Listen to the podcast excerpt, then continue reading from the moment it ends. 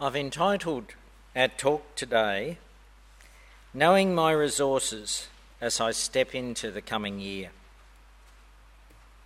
Let's pray. Father, may my words, may our thoughts be acceptable in your sight.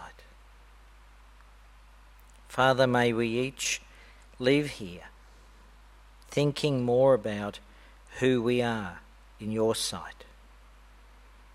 Able, equipped, and looking forward to walking with you through the coming year. Amen. Each of us has been given life to worship and to glorify God. He's not an impotent character. Rather, the God we serve is a huge, massive God, the one true God, who stands apart from any and all others because he is from eternity and for all time. A God of glory, but also a God of immeasurable grace. The heavens reveal a little of the glory and the splendour of God. All we have to do is look up at night when there's no clouds, to see the stars and what seems like a vast expanse of glittering stars. And if we ponder who put them there and who keeps it all going, we come to the Lord of glory. And we realise something of the majesty, of the capability of the Lord of glory. The God of the universe who told Job that he holds the stars in the palm of his hand. We see it as large. But I read that the Whirlpool Galaxy is 31 million light years away. That's just one of those little dots out there that's shining on us. And when you know that one light year is 5.88 trillion miles, and there's 300 billion stars in that one galaxy, and it's one of hundreds of billions of galaxies in the known universe. How it's calculated, I don't know. But as the telescopes and the abilities to discover things improve, no man has come to the end of what they're finding out that God has placed there. This is the God that we serve, the God who has chosen us to be his people. Psalm 33 tells us, by the word of the Lord the heavens were made, their starry hosts by the breath of his mouth, part of his creation. This is the God who is behind all of Scripture, and it's why the Bible is worth translating for every language on earth where people are speaking that language. And it's why we should take it seriously. As we approach his word today, the first day of 2012, reading from the book of Ephesians, let's consider it together to see what we can learn about God, to learn of his care and his plan for our lives, and to apply what we learn today to make a difference, not only to our lives, but to those who still don't know him. Let's consider what we can learn and apply it to our lives as we serve the Lord. This is a letter that was written to Christians in Ephesus, who Paul refers to as saints. Men and women who loved the Lord. Paul's goal was to equip and to train and to motivate them towards living lives appropriate to their status as saints, which was and is for us, as Calvin says, appointed to life before we were born. God was wonderfully merciful to them, as he is to us, and Paul sought to stimulate them to be effective in their life, in the way they live as his people, and their efforts to bring others towards Christ. God's plan was for them not only to survive in an ungodly world around about them, but to live effectively for him, no matter what they faced. They need to understand, as we need to understand, God's call on us, his purpose for us, and the future that he plans for us. Daniel, Shadrach, Meshach and Abednego walked with God, and they were men who God used in pagan Babylon because they trusted him. And they lived exemplary lives, focused on God's purposes as they worked. Their lives weren't just about surviving in Babylon, but their lives were about being God's people, being his witness in the pagan society there. Their understanding of God's purpose for them in their situation was crucial, and so was a right attitude to support their determination to live for him, just as it is today too. Paul begins this chapter with praise to God for salvation. And as he does, he speaks to the Christians about who God is and what they can expectantly anticipate as benefits of committing themselves to him. Praise be to the God and Father of our Lord Jesus Christ, who has blessed us in the heavenly realms with every spiritual blessing in Christ. Just imagine for a moment that you're entering a sacred place of worship in hushed silence. Christ is going to let us enter into his holy presence. The door opens into the spacious anteroom where we read upon the walls our standing with God through Christ Jesus. Blessed with all spiritual blessings, chosen in him before the foundation of the earth, holy and without blame before him in love, accepted in the beloved. God is the source, the cause, the giver of what we've received as his people, or what we need to urgently listen to and accept if we haven't yet committed ourselves to him. And we read, for he chose us in him before the creation of the world to be holy and blameless in his sight. In love he predestined us to be adopted as his sons through Jesus Christ in accordance with his pleasure and will. You note, God has chosen us. It's not something we have done. It's not our brilliant idea to find a God. We are responding to God who has chosen us, a God who wants us to have these rich spiritual blessings. This is what's on offer for recognising who Christ is, acknowledging what he has done for each and every person, and accepting his sacrifice for our sin too. What a wonderful blessing to know when we've confessed our sins to Christ, it is forgiven. To know how we can get out of darkness and live in the light. To have a position as a son or daughter of God and an inheritance as heirs. The quality of life that is grounded in fellowship with God. Being raised unto eternal life and the unimaginable wonderful future are waiting for us when we leave this earth and we're translated to heaven. In Calvin's words, God is said to bless us when he crowns our undertakings with success, and in the exercise of his goodness bestows upon us happiness and prosperity. And the reason is that our enjoyment depends entirely upon God's pleasure. Christ has triumphed over the forces of the evil one, so we can look to him in faith for power to live successful lives. He chose to adopt us as his, so he must have a great purpose for us.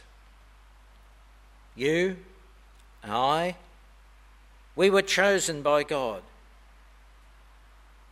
not just recently, but this word tells us that we were chosen before the foundation of the world.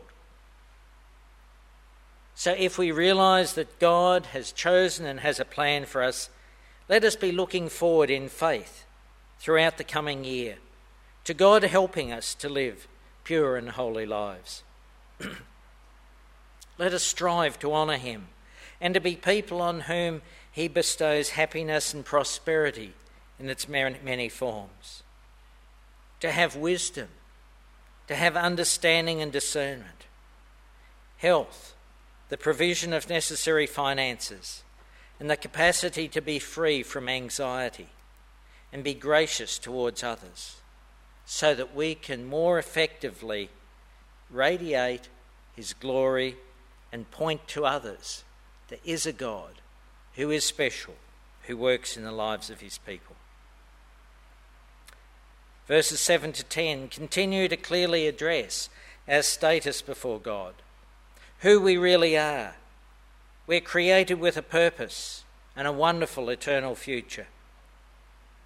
We're not meant to be people always struggling with life and hoping to cope, although that will likely occur from time to time. Let us expectantly look to the Lord to help us. And when he does, remember to thank him. I don't know about you, but have you seen a car coming for you on the road and for some reason it takes away? It turns off. We were down at Phillip Island and a taxi started pulling out and I swerved, and fortunately there was just enough room. But after that I thought, thank you, Lord. Who was I? We're redeemed. Our sins are forgiven. Christ bought us back, freeing us from slavery to evil. Because our sins have been forgiven, we can and we should rejoice freely in God's goodness. We're told that he lavished his grace and favour on us when we didn't deserve anything. All is a part of his plan. We are brought into his family. We have received an inheritance from God because of what Christ did. So let's fix our beliefs firmly on what we have because of what God has done, and consider how this will help us to live with confidence. Our attitude is a key. God loves us. God is reliable. He will never leave us. He will never forsake us. We are a part of his work and what he is doing. We are chosen to fulfil his purpose. So we act, not alone, but relying on him, expecting to see his hand moving things in his way. We act in faith, we step out in anticipation, and we find that the Lord already has doors open so that our availability and our efforts can make a difference for his kingdom. The challenge is, are we aware? Are we listening? Are we ready to step through those doors? Have you ever had the sense of the Lord prompting you to pray for someone or something, to act or not to act, or to go to a place or to avoid a place? He certainly does this from time to time when we're about his business. Not every day, I'm not saying that. But there are times when many people I know of have been prompted by God to pray, as I have myself, as you probably have too. Remember, the Lord will never prompt us to act contrary to the clear teaching of Scripture. However, as I find myself, the challenge is often to have the courage to step out when to do so will potentially polarise us from our community, embarrass us, imperil our safety, or, as is quite likely, take up time we didn't think we could spare. Then, when we do have the courage to act, we see clearly that there was a purpose behind it. And God gives us joy as we realise we're a small part of what he's doing in the world around about us, including here in Australia. Ephesians 1:11-14 tells us that we were chosen as a part of God's plan, having been predestined by God, and were included in Christ when we heard the gospel, the word of truth. And we're told that after believing, we were marked in him with a seal, the promised Holy Spirit, who is a deposit guaranteeing our inheritance. It was important that the Christians in Ephesus knew who they were in Christ, where they stand with God, and know they have a sure inheritance, just as it is important for us today. As I mentioned, Paul is writing from prison, possibly in Rome, and he's aware of the possibility of imminent persecution and the need for the church to be a good witness in society. So he's writing to encourage them and enable them to stand firm as a part of God's team on the ground, as it were. Likewise today, as we see the year gone by with the increase of godlessness, anti-Christian actions and attitudes becoming more pervasive, we need too to deepen our relationship and our walk with God, because he is the one who will keep us firm and focused.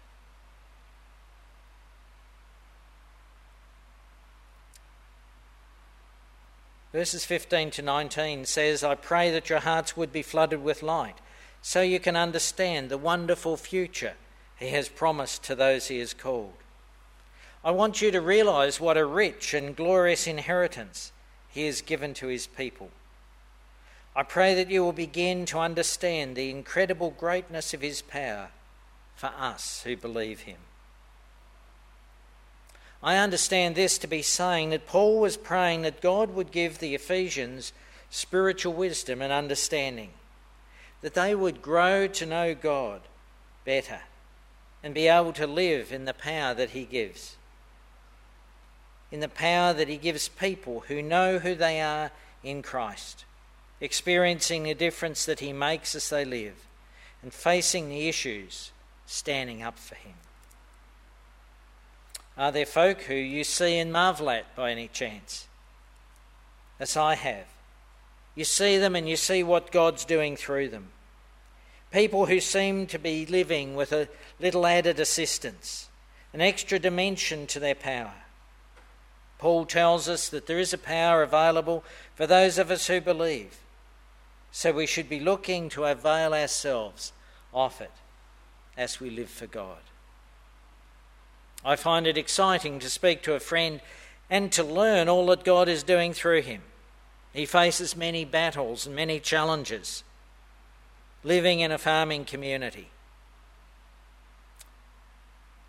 He says his challenge is to stay in love and to avoid dissension so he can continually be in tune with God and what God has for him, and to experience God's protection from the evil one.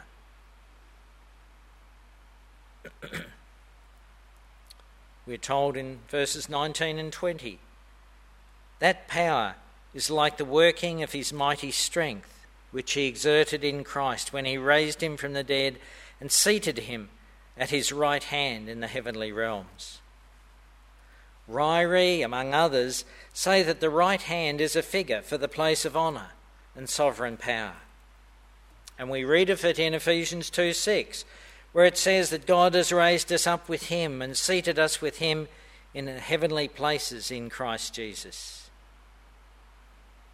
Paul was seeing the reality of God's people being in this position, seated in Christ, seated with Christ, even when they were physically still living on earth, because of their position as redeemed saints. It's like something that we're living out now, but our promised and effective position is beside Christ. Many Christians somewhat glibly refer to living in a fallen world. However, when we're involved in spiritual ministry, whether we realise we're in a spiritual battle or not, we should realise it's very likely that we are, and look to Christ for his protection and power to overcome any battles that seem to be blocking us. Much happens in the spirit world, connected with the powers of darkness, and in the spirit world connected with God and his Son Jesus. We saw this in PNG, and the people's stories keep talking about it. In fact, this is the common understanding of many of God's people around the world whose life before Christ was dominated, if not ruled, by the fear of malevolent spirits. Paul Hebert, a Christian missiologist, points out in his paper, The Floor of the Excluded Middle, that the way we look at life is compartmentalised. Whereas for many people who are living with the realisation that the spirit world is a part of what they're doing, there's a tendency for it to be a continuum.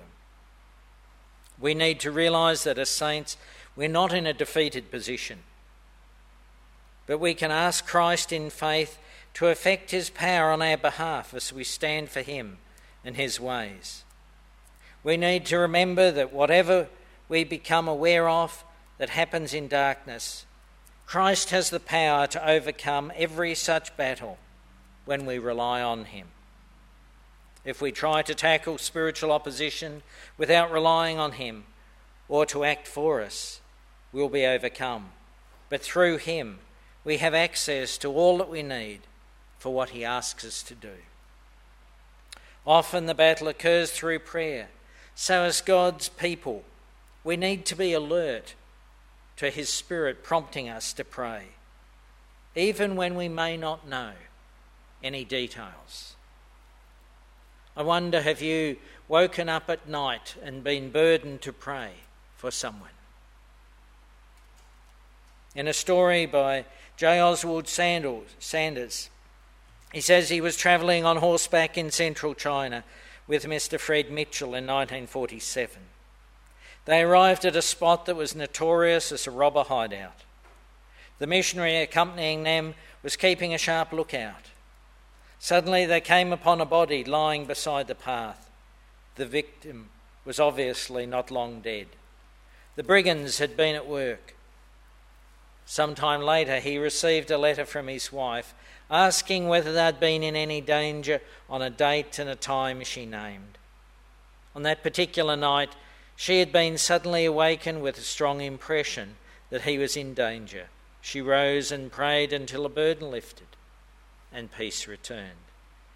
He said, on consulting my diary, I discovered that this midnight prayer synchronised with the time we were passing through the robber-infested area. God heard and answered the prayer for the safety of his servants. We read in verse 22, God placed all things under Christ's feet. Christ is superior. He has won the battle, and his name is higher, more powerful, even if it appears we're still in a battle raging around about us. He, Christ, is far above all rule and authority, power and dominion, and every title or name that can be given, not only in the present age, but also in the one to come, for he put all things in subjection under his feet and gave him as head over all things to the church. These words indicate the rabbinic thinking of the time, where they saw different orders of angels and powers. We know that no power is greater than or even equal to God's power, that his people have access to Christ. So the darker the things you see, experience or become aware of, Christ's power to overcome is far greater. It's not a battle of equals, but Christ is the overcomer. when being asked about spiritual warfare, a part of life in PNG, Reverend Philip Jensen, who was a visiting speaker many years ago at Ukarumpa, exhorted us to keep the empty cross in focus.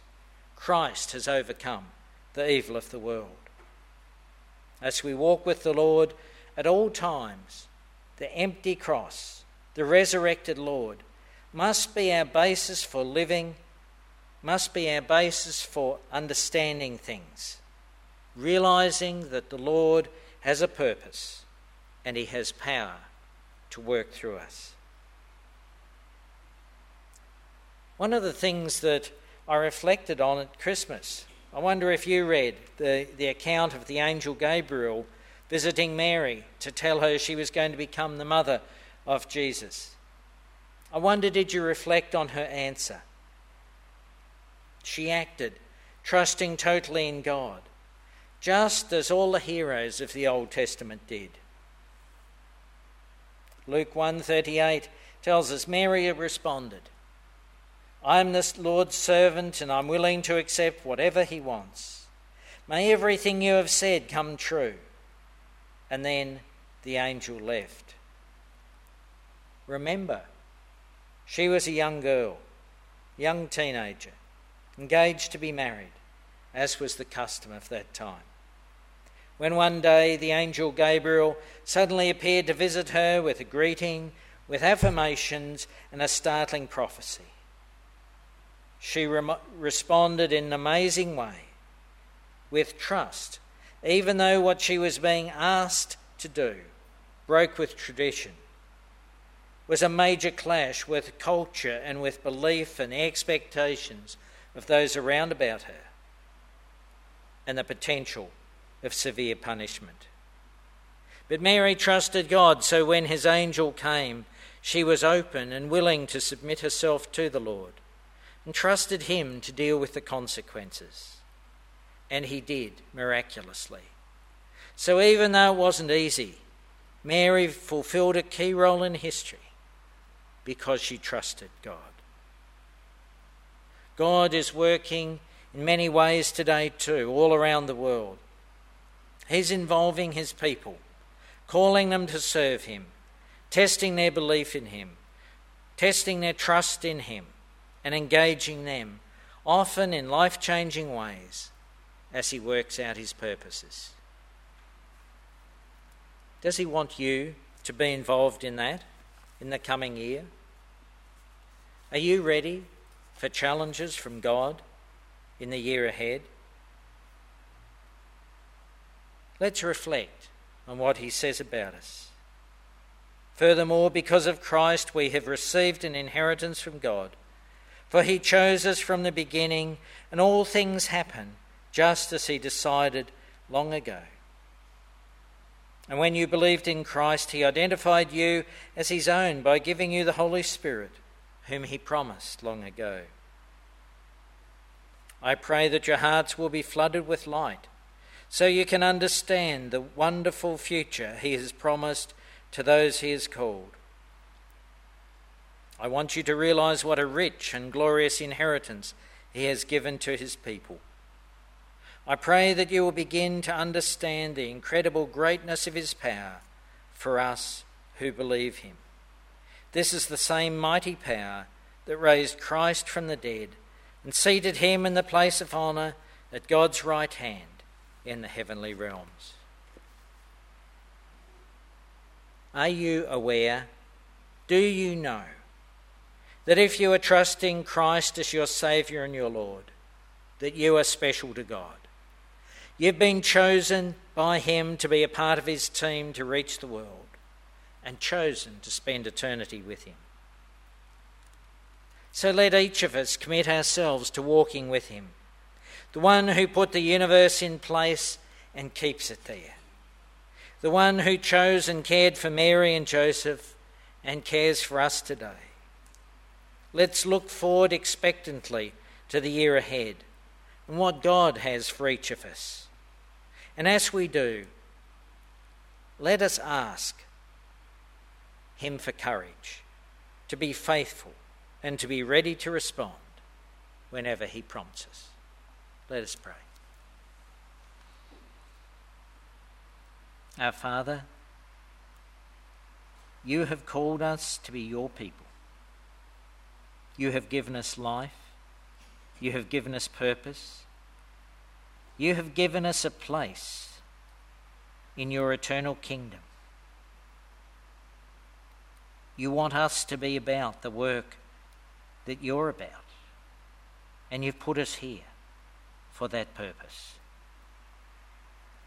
Father, help us as we face this year and wonder what's going on, to remember deep in our being, in who we are, that we serve you, the risen, almighty, Lord of glory. May we know and experience your love and your care, and the knowledge and understanding that you are walking with us. Father, we look to you and we go in your strength. Amen.